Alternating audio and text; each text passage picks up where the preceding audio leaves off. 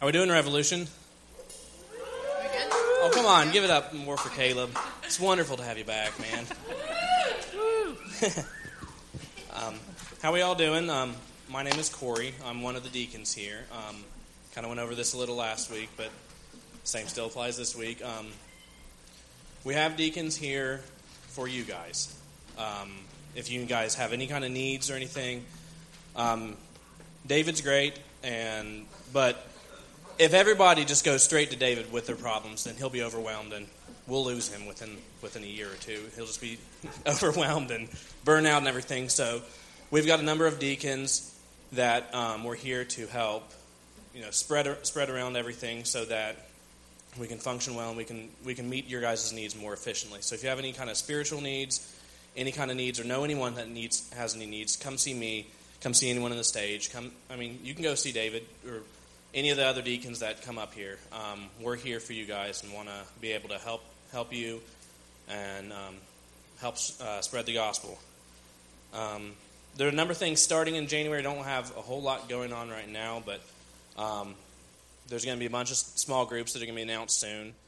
I really encourage you guys to get plugged into a small group at some time. Um, that's where the meat of your growth is, and I'm, I know from personal experience being with a small group for years, you develop some really wonderful friendships that, that'll last the rest of my life.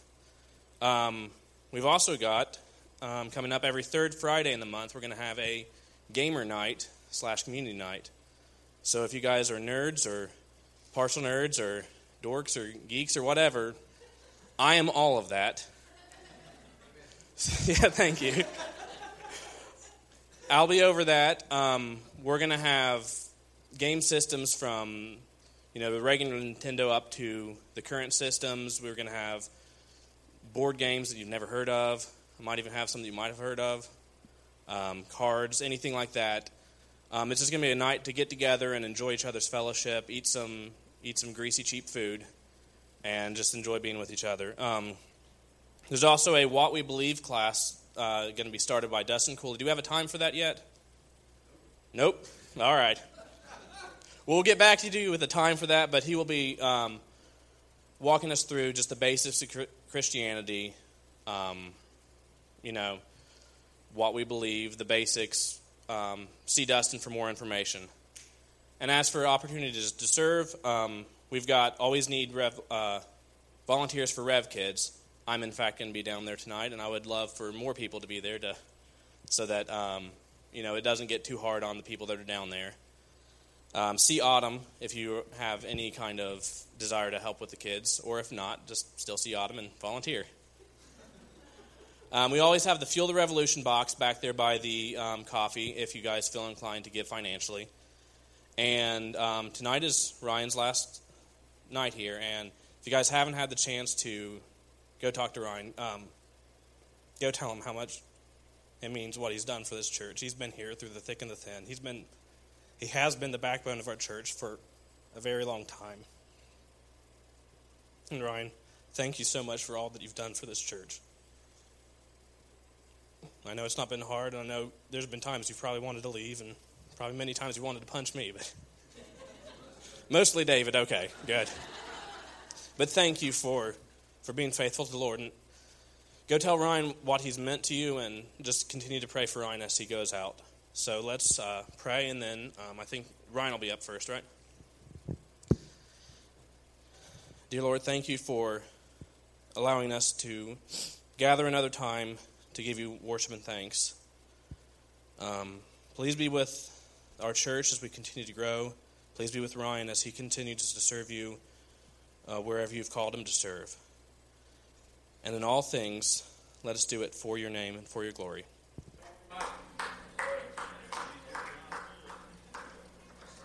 Is that a hand to turn the mic on? Awesome. Wait, how's this work? What's up, Revolution? Yeah. I feel like a pro wrestler, honestly, Dave, when we do that. Like, I feel like The Rock. Um, I'm Ryan, and I'm an elder here for the next two hours. So, um, yeah, you got it. It's a lot of music tonight. I'm sorry. It's, it's going to be a long one. Um, so yeah, you can. All you got to do is threaten to quit, and then quit, and Dave will let you speak. So, um, Ah.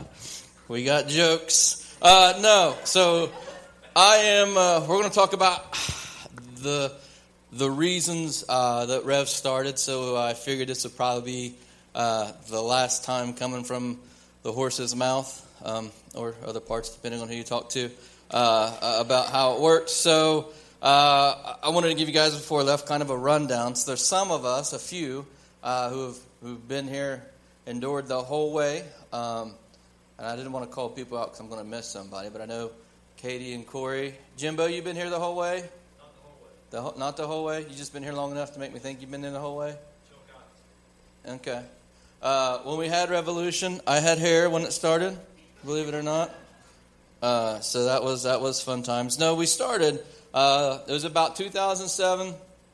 Um, April, May. There was this uh, this, this group of dudes. One of them's here tonight, Justin, one of the, the OGs, the original gangsters that helped start this thing. So uh, there was a group of guys um, who noticed a, a, bunch of things about the kind of the current state of, the church in Scioto County. But uh, one of the things that we noticed was there's, there was two groups of people um, that really seemed to be left out. Uh, and those were the college students um, and kind of the, the poor disenfranchised addicts, they were all kind of lumped together, um, namely here in the East End uh, of Portsmouth. And, and so, you know, it kind of was impressed upon them to, uh, to do something about it, which, I mean, if you logically think about how you even go about starting a church, like the task is tremendous of all the things you have to do uh, and why I would even get started uh, is really a work of God. So they, they started that. So I wasn't really in on the beginning, beginning. Uh, they kind of got the ball rolling as far as the planning stages, and then got, I think, about a month in, and then realized we don't know anything about how to do sound. We don't know anything about what we should even buy. Who buys a lot of gear that we know? Uh, and then my name obviously popped into their mind. So the only reason I think I was an elder in the beginning was because I knew how to plug speakers in. Um, that was my qualification. Yeah, yeah. The male and female they go in each other. That's how that works for speakers. It was it wasn't hard, uh, but that was the qualifications for. Uh, uh, no, so we started, eh, you know, and in the beginning, to, truth be told, I wasn't even an elder. Um, this is like story time with your uncle. Like you said, too much eggnog.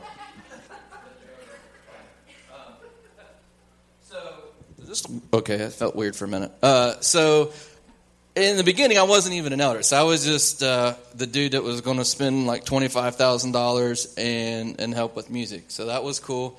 And then the, kind of the closer uh, things got, like June, July uh, to launch, the more uh, I don't know if I just butted my way in or what, but at some point it was just like, whatever, dude, you're an elder. Uh, and there was no like special like hazing. I thought personally, now that I was bringing people afterwards like I thought we should do a hazing, like a fraternity or a football team or something, but um, I thought that would have been fun to make Dave like hold peanut butter jelly sandwiches in both hands and listen to Greek chants for like 14 hours in the dark. Uh, I thought that would have been a lot of fun for me.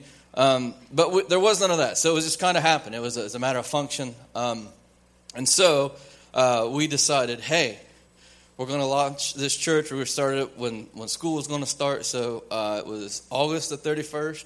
I don't know why I remember that. Uh, I had equipment like in uh, the church that helped us plant in Christ Community in their little chapel, trying to get like all the bugs worked out. I mean, and I'm talking like there were cables everywhere. It looked like the Indiana Jones snake pit. I mean, like there were just stuff everywhere, and we made a bunch of people upset because that was fun. Scott McGraw, who was helping us at the time, who was currently fighting MMA, threatened to hurt somebody at the church. That was that was a, even saved for like two days. Uh, it was great. That's not a lie. That is Justin. Back me up. That's the truth. Uh, uh, we should write a book like Adventures in Church Penalty. But yeah, like there was a legit moment where like a naval officer and an MMA fighter almost fought in a church parking lot. That's legit. Uh, it was I don't know. I could have been cool. I should have stopped it. Uh, just let it happen. Um, God's sovereignty. Uh, so anyway, we so we get past all that and we get to our launch date. And right before uh, we decide to to launch, we're going to have an event and they're going to have uh, some Christian, like I don't know if they were hard rock. I don't even, well, there were probably some sort of core that you young people have, but I don't know which one it would be. So pick your genre of core that these bands were, and that's what they were. Um, That's right. I got my jab in. Uh, and for those of you that don't even know what I'm talking about, just just keep on going with it. You don't want to delve into that mess of crapcore, metalcore, screamo, whatever core uh, of music. So um, we we decided to start off with this bright idea of a slogan that says "Revolution, church that doesn't suck," uh, which is a good way of really just ticking off all the other local churches. Now, you've heard us say this. And you've heard us say, well, probably you're thinking, that's the stupidest thing I've ever heard. You really wouldn't have done that. Uh, but tonight I got proof. So I, I just wanted you to know. So just hang on. David, this is not Magic Mike double XL, so don't get too excited. See what I, because if that was another movie, God forbid, it would be double XL. But I also am a double XL. You see what I did there? Yeah, yeah. Hit me with some music, Chris. No, I'm just kidding. So, it's just, I was kidding. Please don't. This, you keep the tip, Dave. Uh, as you can see, so this is a shirt. The, the, that was actually the. I'm really not dancing. You can turn that off. Um, that it, we did. We we wore these uh, to another church's event. Let that sink in for a minute. We wore these to another church's event, uh, and then uh, almost got asked to leave. Somehow, we I don't know how we didn't. Technically, we did. We were asked to take down our banner that had this, but with big red and white ziggy lines that stood out like really bright red.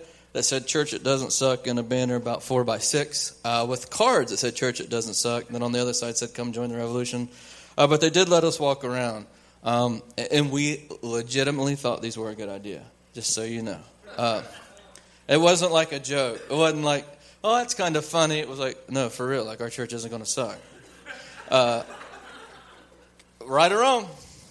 Amen. See? Uh, and to top that all off, when someone asked us, what do, you know, what do you think that says about this? Here was the this is like the epitome of arrogance, right? So, uh, well, if you're offended, then your church must suck. Yeah, yeah.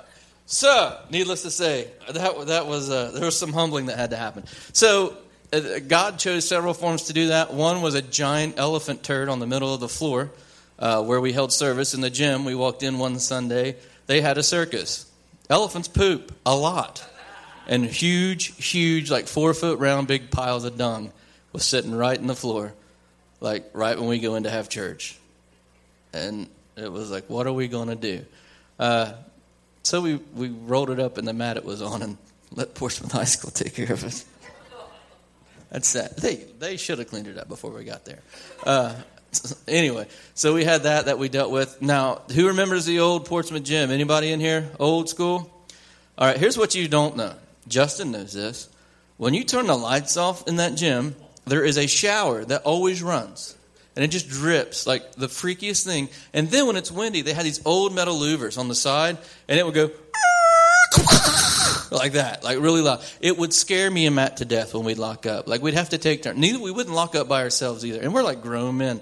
But like every time we walk back, because the lights are on one side, and then the other lights were like on the other, so you had to like walk through the whole gym in the dark, and it was freaky. And then like we would always yell like freaky stuff at each other. Um, and like he always envisioned Carrie when he went back to turn the lights off in the locker room. And then we kept our kids, like the Rev kids was back in that locker room with the weirdo shower. That was all creepy. Um, wonder why the kids program didn't take off in the beginning. Um, who knows? Uh, so those are some of the things, that, the fun times with Ryan that happened along the way. But I do want to get into why uh, the main reason Rev started. So we're going to look at Matthew 28. 16. And if you've been here for any amount of time, this is going to be real familiar to you. All right. Then the 11 disciples left for Galilee, going to the mountain where Jesus had told them to go. When they saw him, they worshiped him, but some of them doubted. Jesus came and told his disciples, I have been given all authority in heaven and on earth. Therefore, go and make disciples of all nations, baptizing them in the name of the Father, the Son, and the Holy Spirit. Teach these new disciples to obey all commands I have given you. And be sure of this I am with you always, even to the end of the age. So that was kind of the main fuel um, to, to, really, to really start revolution. This idea uh, that, that we're to go out and make disciples of all people. And the cold hard truth is this we found out real quick why no one ministered to college students and no one ministered to drug addicts. Because you can't support a church with college students and drug addicts. They ain't got no money. And, and that was probably one of the most disappointing truths that I learned is that um, at times uh, churches can seem more business like than church like. Uh, and, and it sucked. I mean, there's, there's many days that uh, Justin and Matt and I were just just ticked off at like, you know, we, we couldn't get help. Things were costing money. We didn't know what to do. Um, and, you know, so you, got people that have nothing. I mean, that, that come from nothing, have, don't even have a full time job. And, and, you got a church full of them. So uh, it was who we wanted to reach, and we quickly found out why no one else cared to reach those folks. Uh, and it was pretty sobering. Um, you know, one of the other the big cornerstones uh, for us is Matthew 25. Um, it's, it's, kind of long. Bear with me. Um, we're going to go Matthew 25, 14. If you have um, these blue Bibles, it's kind of always been our thing. Uh, if you got a Bible you can't understand uh, or you don't really read uh, because you can't understand it, take this as our gift to you. Uh, feel free to read it. Um, please, please take it. You're not stealing. If you think you're stealing and that'd be cooler, don't take it. Don't steal it then steal it. Um, 14. Again, the kingdom of heaven can be illustrated by the story of a man going on a long trip. Um, I mean 31, I'm sorry. But when the Son of Man comes in his glory, and all the angels with him, then he will sit upon his glorious throne. All the nations will be gathered in his presence, and he will separate the people as a shepherd separates the sheep from the goats. He will place the sheep at his right hand and the goats on the left. Then the king will say to those on his right, Come, you who are blessed by my Father, inherit the kingdom. Prepare for you from the creation of the world. For I was hungry, and you fed me. I was thirsty, and you gave me a drink. I was a stranger, and you invited me into your home. I was naked, and you gave me clothing. I was sick, and you cared for me. I was in prison, and you visited me. Then these righteous ones will reply, Lord, when did we ever see you hungry or feed you? Or thirsty and give you something to drink? Or a stranger and show you hospitality? Or naked and give you clothing? When did we ever see you sick or in prison and visit you? And the king will say, I tell you the truth, when you did it to one of the least of these, my brothers and sisters, you are doing it to me. Then the king will turn to those on the left and say, Away with you, cursed ones, you into the eternal fire prepared for the devil and his demons. For I was hungry and you didn't feed me. I was thirsty and you didn't give me a drink. I was a stranger and you did not invite me into your home. I was naked and you did not give me clothing. I was sick and in prison and you did not visit me. And then they will reply, Lord, when did we ever see you hungry or thirsty, or a stranger, or naked, or sick, or in prison, and not help you? And he will answer, I tell you the truth. When you refuse to help the least of these, my brothers and sisters, you are refusing to help me. And then they will go away into eternal punishment, and the righteous will go on into eternal life. That's something we could never ignore. I mean, that, when there's all the things that we were thinking of what we could and couldn't do with starting a church and how cool uh, we could do, or you know how much pizzazz and bling, or could we ever do something to attract people with money? Um, to be honest with you, Matthew 25 always kind of came and, and, hit us in the mouth and said, "That's not what this is about." Um, we had a vision. We were here for a purpose, uh, and that purpose were those people, these people. And, and you know, I don't, I don't think we have any regrets about that. I, mean, I don't think that uh, there's plenty of things that I regret about ministry. I mean, there's a lot of stupid things we did.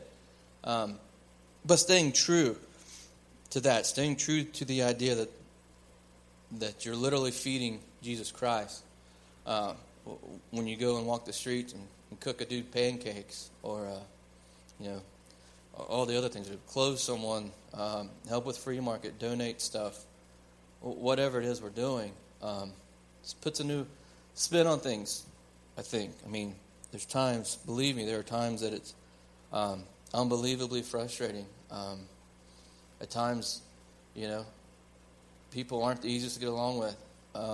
Believe it or not, college students, sometimes you're not the easiest ones to get along with.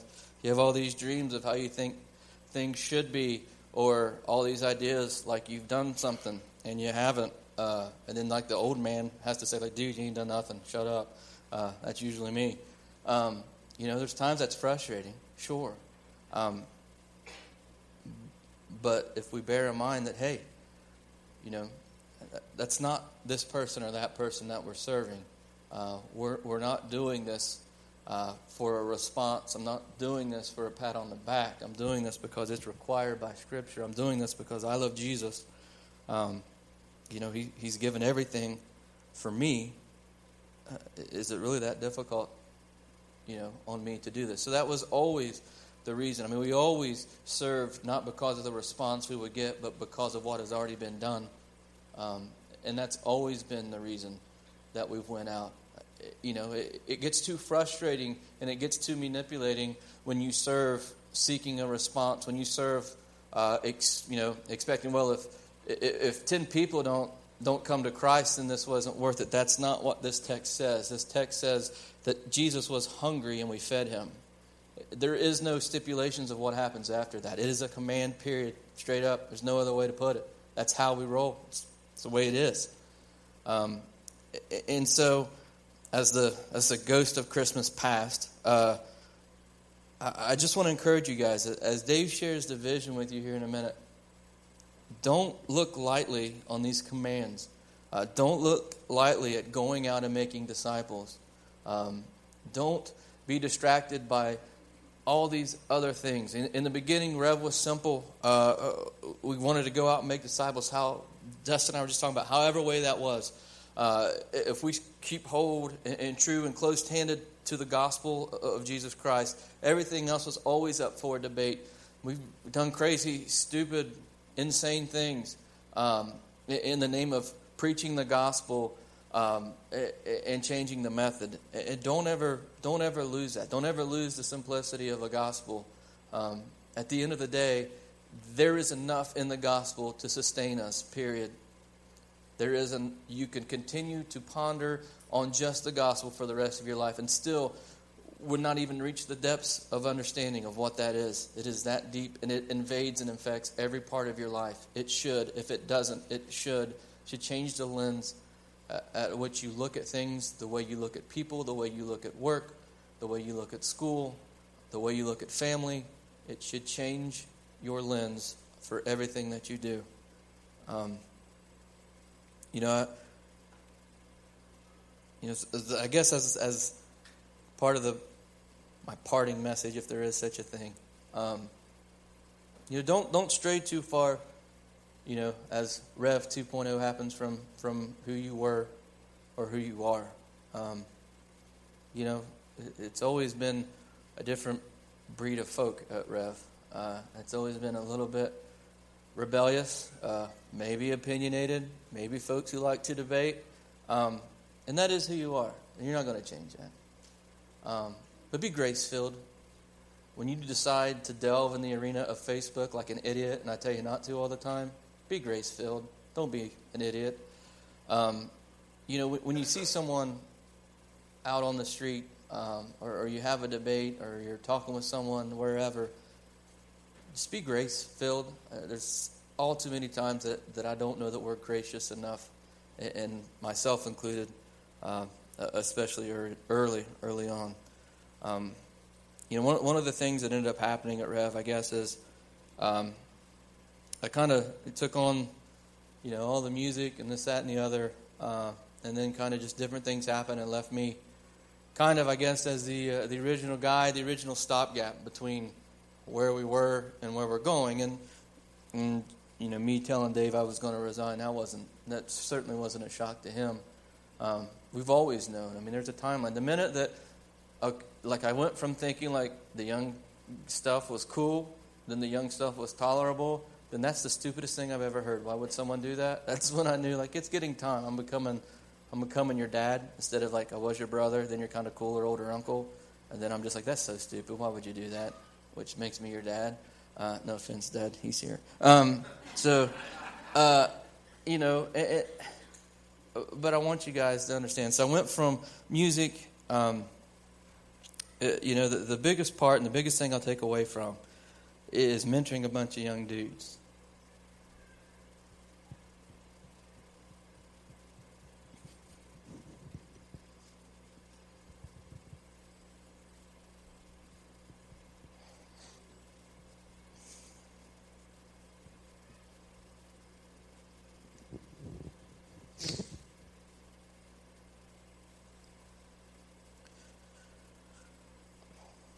I was uh,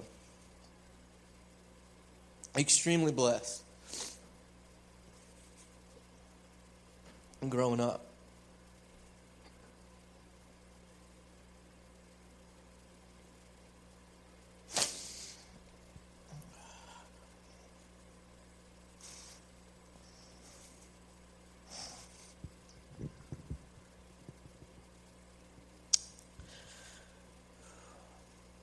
So I had a, a great godly father.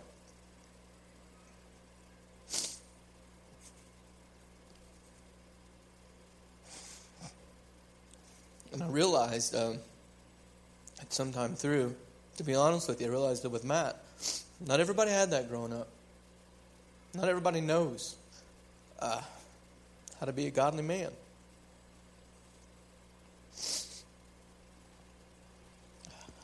Not everyone had that that example every day. I could show you how to love a woman, uh, how to discipline kids, um, you know, and, and how to have respect as a leader and not be a tyrant. And I, I was lucky. Um, and early on, I realized that there's a lot of dudes that didn't have that and somehow it morphed into, um, you know, just a select group of guys. I was never good at, like, Matt was great at having 10, 12 dudes, um, and, and they always felt like they were tight. I'm horrible at that, to be honest with you. I, I mean, I run, I don't know, I got a group of five, six, seven guys at different times that, that I feel like I can invest in and, and invest fairly in. Um, and it just became clear to me but there's guys that you know need a basically an older brother that to mentor, um, to show them the way, to show them the things that seem natural to me because it was taught to me since the day I was born. Um, it it just you know. Uh, there's times where you don't even think about what it is. You read scripture and you say, "Yeah, I've seen that modeled here," and you know what to do with it. Um, and that's the part I think has been the hardest for me. Uh, I end up like a 13 year old schoolgirl when these guys leave. Um, you know, and it, it's uh, the part I'll cherish the most because I think that's the uh, the. It's not even a friendship; it's almost beyond that. But it's uh, it's just something that you'll have. Like I feel like that, uh, you know, with these guys. I mean, I've had uh, probably the first guy I was close to that. I mean, just from a ministry standpoint, just crushed me, broke my heart. Uh, the day you know he left, Rev. I mean, I hadn't seen the guy in two years. Uh, knocks on my door, comes sits on my couch, and starts bawling, crying, telling me everything that's wrong. Um, you know, and then he already knows what I'm going to answer with. Um, but those are the things that I think, for me personally, that uh, that not only will I, I miss those interactions, um, but I'll miss um, just as as an exciting way to get involved um, and in touch with people. And for those of you that know me at all, I have at times been, um, I don't want to say it's true, so what word can I use? Accused of being somewhat of a control freak at times. Uh, I don't see it, but other people do. Um, uh, but I, I, know, you know, Dave probably doesn't see it this way today. Um, but for me, I mean, handing the keys to something that you've you've labored. I mean, it's like a kid. I mean, I've at times spent more times doing rev stuff than I have with my own kids, my own wife. To be honest, um, don't amen that, honey. Um, so, you know, for for me to hand that over and, and be at peace about it, I mean, that's how highly I think of you, David. I mean, the the, the things I was doing at, at 22, 23, um, and what you have uh, it's a completely different plane. So as much as we bash heads uh, lovingly, um, yeah, I would I would lock the doors before I would have Rev 2.0 off to someone that I didn't think got the vision and wouldn't carry it through. So guys, that was my revolution. Let's hear what Dave has.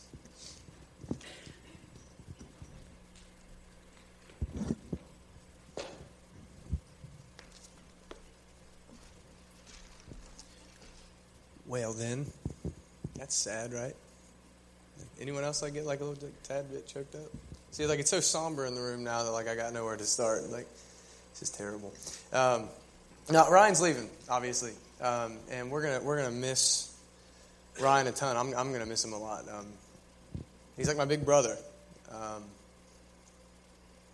like I, I, didn't I didn't really have a dad growing up, and I never really got to see like what like godly child rearing looks like, and uh, you know how like a godly man treats his wife, and and like he said, um, like leads without being a tyrant, and I appreciate Ryan a lot. Um, he's been someone there for me that I can go to that uh, that has gut checked me multiple times and uh, has dealt with me uh, cussing him a blue streak and still love me. Uh, so, I mean, I, I love you. I love you a lot, dude. Um, just the guy, give Ryan a round of applause. Seriously, just like he he did a ton of stuff. Seriously. Absolutely.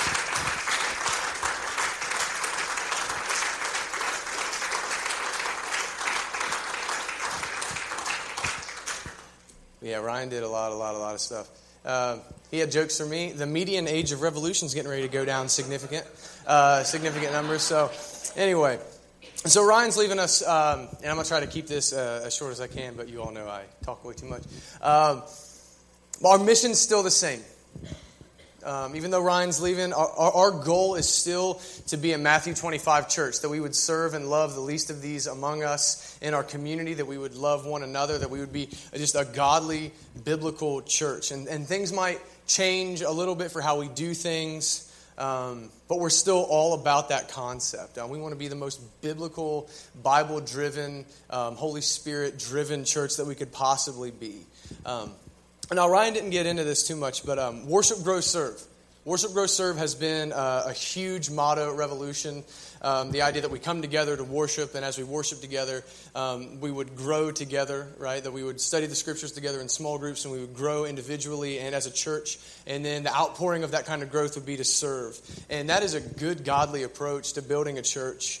Um, and I'm grateful for that. And we're not really delving too far away from that. Um, but as I think of what I want Rev to be and what I envision Rev to be, I can only think of one word, and that's grow. Um, out, of, out of all the three in our motto, grow. Um, and the, the, like I said, the founding ideas of Revolution are great, and we've done a pretty okay job with those things, especially in the last few years. Uh, worship, grow, serve, but we must grow in them. Um, and what I mean by that is growth should never cease, ever. Christians can never become complacent with where we're at in, in any facet uh, of our faith at all. We must always strive for more. We, we can never be content. And I want us to grow. Um, so, like, as I'm kind of try to vision cast here for the next little while and preach at the same time, this is going to be fun. Um, let's, let's anchor this idea, why I say grow, in Scripture. Um, and there's always one piece of scripture that always comes to my mind whenever I think of spiritual growth, both as individuals and as a church. And, uh, and, and, this might seem kind of strange to you guys, but it's Romans 12 2. Um, so I'm going to read that to you real quick. Paul writes, Don't copy the behavior and customs of this world, but let God transform you into a new person by changing the way you think. Then you will learn to know God's, God's will for you, which is good and pleasing and perfect. Um, maybe you guys who are a tad more old school and not a fan of the NLT translation have heard, be transformed by the renewing of your mind. Um, that's what this text is, is telling us. Um, so if we're going to grow, right, that's a, that's a super open-ended vision uh, for a church right? Um, so we're going to get a little bit specific on that. Um, and I think there are four ways that we need to grow together, um, at least the I envision revolution. And the first one being um, we, need, we need to grow in our commitment to the Bible. Um, we need to grow in godliness. We need to grow in love for people. And we need to grow in number. Um, and, and we'll hit all of those um, here in just a second. But here's the thing if we're committed to growing in, in those four ways, I am convinced that's the biblical model for church. And I think that we're going to see transformation in our lives and in our church and in the areas around us that we're going to try to affect. Um, but the first thing that I said we need to grow in, I, I want us to grow in, in, our commitment to the scriptures. Um, I want us to become radically committed to what the Bible says. Right? And, and here's why this kind of goes with that Romans. And everything hinges on this first thing that we have to grow in. Um, if we're going to be transformed in our minds, right? Be transformed by the renewing of your mind, then only the mind of God can do that. Right? And where do we see the mind of God? We see the mind of God in Scripture, like, like literally His words. Right? Every, every piece of Scripture is God breathed and given to us so that we can learn and see what's wrong with us, see what we're doing right, see what we need to be working on. Um, and if we're going to be transformed, we have to know the Bible. Um, actually, 1 Peter chapter 2, verse 2 tells us that we ought to crave spiritual nourishment like babies, right? Because we have tasted of God's kindness. I mean, what do you mean we've tasted of God's kindness? What I mean by that is if you're a believer, you have tasted of God's kindness. Right? Like forevermore, if you believe the gospel that Christ has taken your punishment in your place and that he was raised from the dead on the third day, proving that the wrath of God has been satisfied over you because Christ has taken it, if you believe that, you've tasted his kindness. There's no wrath for you at all He's displayed his love for you in that while you were a sinner, he sent Jesus to die for you. He predestined you from before the foundations of the world were laid. He chose you, he brought you to himself. He loves you unconditionally. You've tasted of his kindness if you're a Christian. This should like whet our appetite and, and just give us this insatiable hunger to know more about God. And how do we receive spiritual nourishment? The Bible right? Scripture. Jesus himself said, Man can't live uh, by bread alone, but we, but we live by the words that come from God. So we should hunger. We should have a good, godly hunger to know more of this God who has shown us such kindness in the gospel. But, but here's the thing uh, the biblical vision isn't that we would just know the Bible. Because we've done pretty good at that. I'm not going to lie. Like, we've done pretty good as a whole church um, in knowing the Bible. Uh, but we don't need to just grow in knowledge, or head knowledge is what we'll call it a lot of times here at Rev. We don't need to just grow in head knowledge. Um, I think the biblical vision of, of our commitment to God's Word is, is that we would take seriously what we read in the Bible. Like that we would really, really dwell on it and that it would, it would do something to us. That as we get to know who God is and we get to know what He expects of us and how our lives should be transformed, that it would do something in us. And in the words of Matt Chandler, that it would give us this holy discontentment with our lives. That we would get this holy discontentment with ourselves and the world around us. And what I mean by that is as we know who God is more because we're taking His word seriously, we would begin to love what God loves and hate what God hates. And it would truly, truly deep down affect us because we're so committed to His Word. Right, that seriousness over Scripture, of not just knowing it in our head, like, yeah, I can rattle off some chapters, or yeah, I can rattle off some theological concepts because I read a lot and I study a lot. But, like, no, like, I am convicted and shaken by what I read in the Bible. If, if that seriousness comes over us, we will grow. We, we will grow. That, that is heart change, that you actually want to agree with God on, on what He says in His Word. And that kind of heart change will lead us to life change. But we must first be so captivated by the Bible that it consumes us, or we're never going to experience growth. We have to be a biblical people. I think it's the first way that we have to grow. We have to have a radical commitment to the Scripture. Um, and, and, as we begin to have our thinking changed uh, by the Bible, right, we begin to be transformed because like we're, we're craving Scripture. Um, then this is going to happen. You're going to you're going to begin to notice holes in your life. Uh, anyone else ever afraid to open the Bible? Because uh, every time I do, I'm like, I am a piece of junk. And go ahead, Lord, show me what else is wrong with me today. Like that's how I feel every time that I crack open the Bible. Like I'm just ready to get my teeth broken in. Um, and that's what happens whenever you take the Bible seriously. Um, you're going to begin to see in your life um, and, in the life of your church that you're going to. Because I know a lot of you guys here, um, we're here to see Ryan off, and I know that you don't go here. Um, so take this and apply this to your church. Um, you're going to see where you and the people around you are not being faithful to the Bible.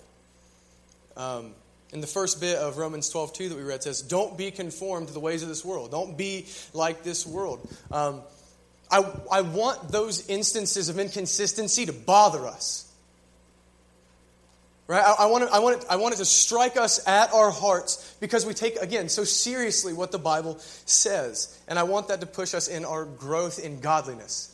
Right? That's the second area that we have to grow in. Right? We had the whole worship, grow, serve thing we talked about in the beginning. Worship equals um, like showing God what he's worth and showing people around us what God is worth to us. That he is the supremely, like, he's like the chief thing in our lives, and we desire him more than anything else. Which you could also say is loving God, right? Showing him that he is the end all be all of your life. That is loving God. Jesus says, you know, two great commandments love God, love your neighbor. Love God's the first one that he says. Um, and I think one of the biggest ways uh, that we show our love for God is by imitating him. Um, you know, kind of like the whole son and father thing, like my dad. Um, my dad, Mark, back there, he is a uh, he's a little Debbie's man, which explains why there's a lot of obesity in my family. Um, he himself is thin, though, and I've never understood how that works. I don't get it. And he eats them all the time. Anyway, uh, and, and I, I, think Stiltner's cool. And I used to, I, I, actually had, my plan was to take his business from him one day so that he could retire. And then uh, mom ended up needing me at the store that she runs, and our family's blessed with a lot of stuff like that. Um, I'm still a little bit bitter because I probably could have made more money with Mark, but that's not what we're about. Um, mom keep the raises coming. Uh, but that's not here. That's not what we're talking about. Um, but I wanted to be like Mark. I wanted to do the job that my dad did because he's a good dude, and I and I want to be like him because I love him.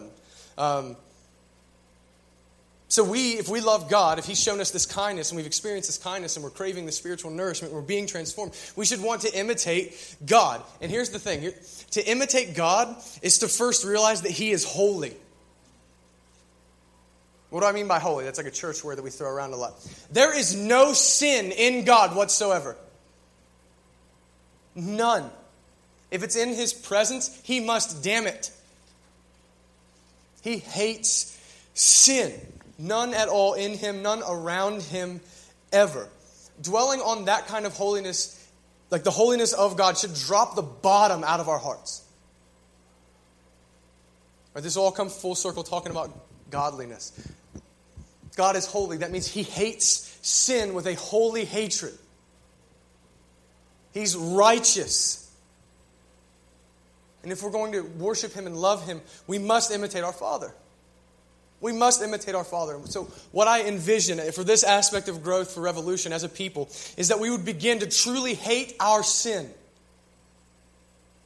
To genuinely hate it. I think that, that too often, at least this is what I've noticed being here for, for almost five years, um, I think that we have a, a no big deal approach to our sin as a whole congregation. I'm just being straight with you. Um, we have like a, a it's not that big of a deal. Um, think about the disrespect to our God with that kind of thinking. Think about that for a second. That, that we would take like a, eh, it's all right kind of thing attitude towards the things that Jesus Christ suffered God's wrath for in our place. We should not have that kind of an attitude. It should not be that way. Um, so, sometimes I, I think that because we preach grace so hard, and listen, don't misunderstand me. We will always do that at Revolution. That is the gospel is of grace. Um, but sometimes I think that we've preached grace so hard that we have neglected holiness. Um, and, and, again, we, we will never, ever, ever do away with proclaiming and believing that salvation is about Jesus' work and not ours. But we cannot ignore God's command to those who trust in Jesus to live differently. We cannot ignore that for the sake of, of grace, because faith without works is a false faith, and a life unchanged is a faithless lie of a life. We, we can't forget that. Um, so I want to pose a couple of questions to you guys just in this vision, kind of trying to get the ball rolling uh, for those of you who come to Rev, or just I hope you take this home with you. A um, couple of questions. How often, because we know our sin has been atoned for, do we excuse away our disobedience to God?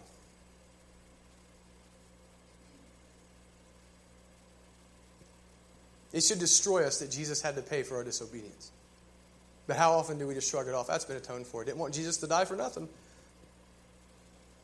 Ask yourself that question. Or, or, or, this How honest, or how often, when we're honest with ourselves, can we say that our entertainment, or our hobbies, or our free time, or our speech, or whatever it might be, is actually different from that of people who don't know Christ? Right? Um, and, and, for those of you who have been here for a while, I don't have any lists for you. Uh, I'm not preaching legalism. I'm not telling you can't listen to that devil metal music because uh, I'd be the biggest hypocrite in the world. Um, but let the Holy Spirit, like I'm just going to let the Holy Spirit convict you on the specifics, but ask yourself that question. How often does your life really not look that much different from an unbeliever? Um, we have to grow in godliness. We have to grow in, in holiness if we're going to be effective as God's people. Um, but here's the thing imitating God isn't just stopping certain things. Um, it's, it's double sided. To love God is to love people. Again, the two great commands love God, love your neighbor. The second command is just as weighty as the first. Um, and we've done pretty well uh, with this towards our community, but we cannot be content. We cannot be content with where we're at in our service towards others. Like, we have to grow for our love for others outside of revolution and inside revolution. Um, our love for one another and our love for others. Um, this is where that Matthew 25 concept comes in that Ryan was talking about. Um, we can't ever stop serving the least among us. We can't ever stop reaching out for them. And that's why that Rev will always have, as long as I'm a pastor here, Rev will always have East End Ministries. Like, we're never going to stop doing that ever because we're always wanting to give you guys opportunities to fulfill those commands in Matthew 25 as a group. Um, but at the same time, it's more than that. Um, that bit in Matthew 25 is not just events at a church. Um, I want us to daily be growing uh, in our compassion towards other people. Um, and what I mean by that is like we can't just relegate service to something we do once or twice a month in the East End on Friday with the people at our church. Um, actually, those are springboards. The whole reason that we do that is uh, to get you in like this mode of serving other people, so that whenever you see a need daily, you just say, "Hey, well, I'm already used to this," or "Hey, like people like aren't that scary and I'm not as socially awkward as I used to be and I can talk to people and love them and, and, and tangibly help them. Um, but we want, as a group and as individuals, for us to see a need and meet it. Um, but at the same time, we can't ignore our love for one another in the church. Um, Jesus Christ himself says, You'll be known as my disciples by your love for each other. Um, and I think that's weighty. We, we must be family. And this is something that we've not done that well uh, as a church. We, we can't just be like superficial friends. Right? Like if we just meet here once a week and just barely know, like we're a small church. Like if you barely know everyone's name in your church, which I'm the chief of sinners on that because I'm terrible with my memory, but like you're no different than like a like a parent teacher organization. Like, hey, how you doing? I see you last month. That's cool. I mean, you're like you're no different than like the Freemasons that meet together once a week. Um, we have to deeply know one another. If we're really going to love one another, we have to be personal. Um, we need to be concerned with one another's spiritual growth. And we have to be close enough and, family enough that we can weep with those who weep and rejoice with those who rejoice, like Paul tells us Christians should do. And that's why small groups are, are, are so important. And that's why Rev is never going to stop with small groups. Um, because if we're going to be brothers and sisters and we're going to be transparent and we're going to pray together and we're going to study together and we're going to confess our sin to one another, we have to be tight. And that's where you meet your family. So that's something that Rev will never stop doing is small groups. Um, and hear me on this. If, if you call this place your home and you're not in a small group, uh, I'm not here to like chastise you and, and beat you down about that. Um, but you'll never feel like this is your home.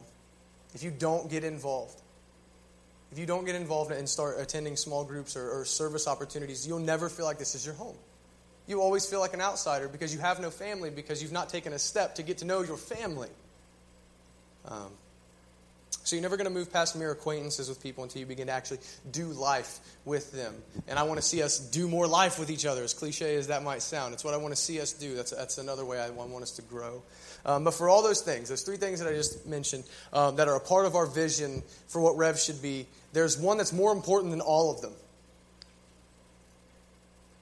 And by more important, I mean that all of those things drive towards one big goal that we have at Rev, and that's we want Revolution to grow in number. I know what some of you guys are probably thinking. My last name is not Dollar. Uh, I do not have a television show where I want you to give me your money. Um, that's not what we're about. I don't want us to grow in money because I want to get rich or anything like that. Um, and, and, I'm not saying that I want us to grow in number because the leadership wants Rev to be a megachurch. Uh, no way, because we barely know what we're doing with about 100 people, so God help us. Uh, we don't want to be a, a, a mega church. Um, if God blesses us that way, cool. Um, but I'll, I'll say this, just so you know my intentions are clear. I would rather lead a militia of, of, of 100 people who are sold out to the vision of this church that are willing to go out into the darkness of the East End and the surrounding areas and, and, and go and, and minister to people and love people. I'd rather have a militia of 100 than an army of a lazy thousand. Um, I just want you to know where my heart is on that. Um, But our vision is that Rev would grow in number, not for any of those stupid reasons, but, but that we would grow in number because we have been transformed by God's Word. Again, everything goes back to that first thing, taking Scripture seriously. And what I mean by that is that we would be transformed um, in our hearts, that we would see in Scripture God's hatred of sin and be brought to our knees for the people around us. That it would crush us. Like, like we must become a people who take seriously the wrath of God on those who die apart from faith in Christ. That has to do something to us. Like this is not just a theological concept for us to talk about. You know, is, is hell really fire? Is hell really like whatever the like arguments that there might be about hell? Like it is real, and people go there, and people are going to end up there if they don't repent and put their faith in Christ. Whatever the specifics are, they'll be damned by God for eternity. And people we love, our community, family, strangers, whoever, wherever, whatever, all will spend eternity in damnation without Jesus. And that fact has to take a hold of our hearts as individuals and as a church and shake us to our core and do something deep down to us. Like, we cannot claim to be Christians who have been transformed and who are growing in godliness and that we truly love people and not be moved by that fact. We can't. You know, Rev must be a group of believers who want to see souls saved. I know that's a, a cliche, churchy kind of thing to say, but it's, it's true. That's the main vision for Rev, that we would be obsessed with that, that we would become a group of people who are not content with seeing the same faces in our church building every week. That we would be a group of people who are not content with just coming to church every week and just absorbing a sermon and some music, but that we would be people who are consumed with, with seeing people saved from hell by the grace of God. That's what we need to be. That's the vision for this church. And we want to do that because we want to make God's name famous in Portsmouth. That we do this for His glory and the expansion of His kingdom because we want to be faithful to Jesus' great commission that Ryan read to us in Matthew 28 Go therefore and make disciples of all nations. That has to be our heartbeat. But listen to me. That is only going to happen if, as a group, we become a people who are willing to take the gospel everywhere. And I mean everywhere. This message that Jesus Christ has been crucified for sinners that He's taken the punishment that we deserve in our place. And we would take that everywhere that we go. That we take this message of Christ crucified for sinners to work and to school and to the, our house and, and to the bar and to the game and to the comic shop and the coffee shop. Wherever it is that we are, that we're always looking for opportunities to guide a conversation into that space. Not because we're trying to sell people Jesus, but because it bothers us to our core that the scripture speaks plainly that people will go to hell apart from Christ. And we want to see the kingdom grow. It's not just the vision of revolution, but it's the vision of God Himself that we would all be missionaries wherever we are, to every single person that we come in contact with. Now, you know, Paul says, How can they be saved if they never hear? And how can they hear if no one is sent to them? But God has sent us to Him. We're here. We're here. That, that, that's plain as day in God's word that He has sent us to them. So, for all the things that I just said, all the ways that, that, that we envision revolution growing, the, the question of the hour is who's with us? That's, that's the real question. Listen, whether or not this is your home church, right? I know some of you guys go to church in Berg, and some of you guys go to church um, in, in, Portsmouth or wherever it is that you guys are going. Um, are you with us? Whether you're locally here at Revolution or for the global body of believers, are you with us?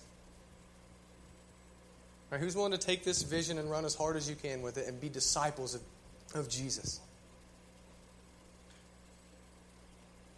Right, and I know that this, to some of you, this sounds really good, right? Because these are like godly biblical concepts and, and biblical good things to want to grow in. We should want to share the gospel. We should want to put our sin to death. We should hate our sin. We should want to love other people. We should want to be a family. We should want to share the gospel. And this feels good and this sounds really good. And some of you are probably amped. I'm pretty excited. Um, I want to go out and, and, and start working.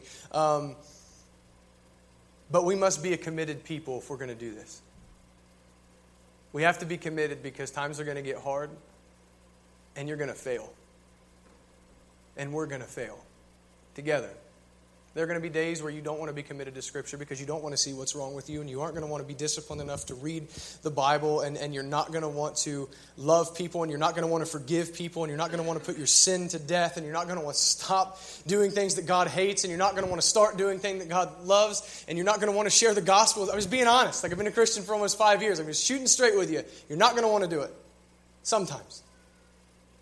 We must be a committed people to this vision. If we're not, and nothing will ever happen. If this is just some stuff that makes us like feel good and it sounds pretty good on Sunday, we're like, yeah, I agree with that. But like come Monday, we're not down with the idea anymore. We have to be committed. But here's the thing even through all of our failure, we're going to fail, we're going to sin, we're going to be lazy. Um, that's the beautiful thing about the gospel, is that the grace of God in Jesus Christ is given to us for those moments of failure. That God doesn't cast us out whenever we're going to fail as a church. But that He picks us up and says, Keep going, keep chasing my vision for you, keep chasing the model that I've given you in Scripture, keep chasing after my son. There's always grace, and that tells me this. That tells me that we can attempt to be and do everything that God tells us to be and tells us to do in the Bible, and we can do so without fear. Because there is no condemnation for those of us who are in Christ. We can pursue this vision without fear of failure because our sin's been paid for by Jesus. I hope this is encouraging to you guys. And I got a quote from Charles Spurgeon that I want to finish with. It says, God save us from living in comfort while sinners are sinking into hell. Brethren, do something, do something, do something. Too often we discuss and discuss and discuss, and Satan laughs in his sleeve. Our one aim is to save sinners, and this we are not to talk about, but to do in the power of God. This is what we're about. This is the vision. So if you're down with this and, and you're still here, and some of you that I'm going to see next week, I assume you're down. Whether you're here or whether you're, you're somewhere else. Let's get to work for the glory of God and the salvation of his people. Let's pray.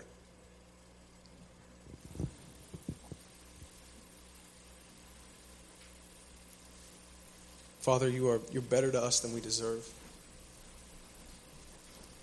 God, you've called us out of our sin. You brought us to faith in your Son. God, I pray that that revolution would, would push on and that we would be godlier than we've ever been, and we would be more mission minded than we've ever been.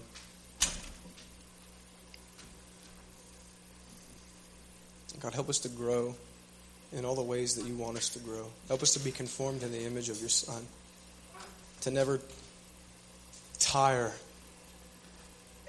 in our pursuit of being like you. Help us to imitate you. Help us to love the least of, of these among us. Help us to love one another. God, I pray that you would give us the strength to go out into the darkness of the world around us in Scioto County and push it back with love and push it back with the gospel. Holy Spirit, empower us to do everything that you call us to do. Conform us to Christ and help us to be a godly church. I pray all these things in Jesus' name. Amen.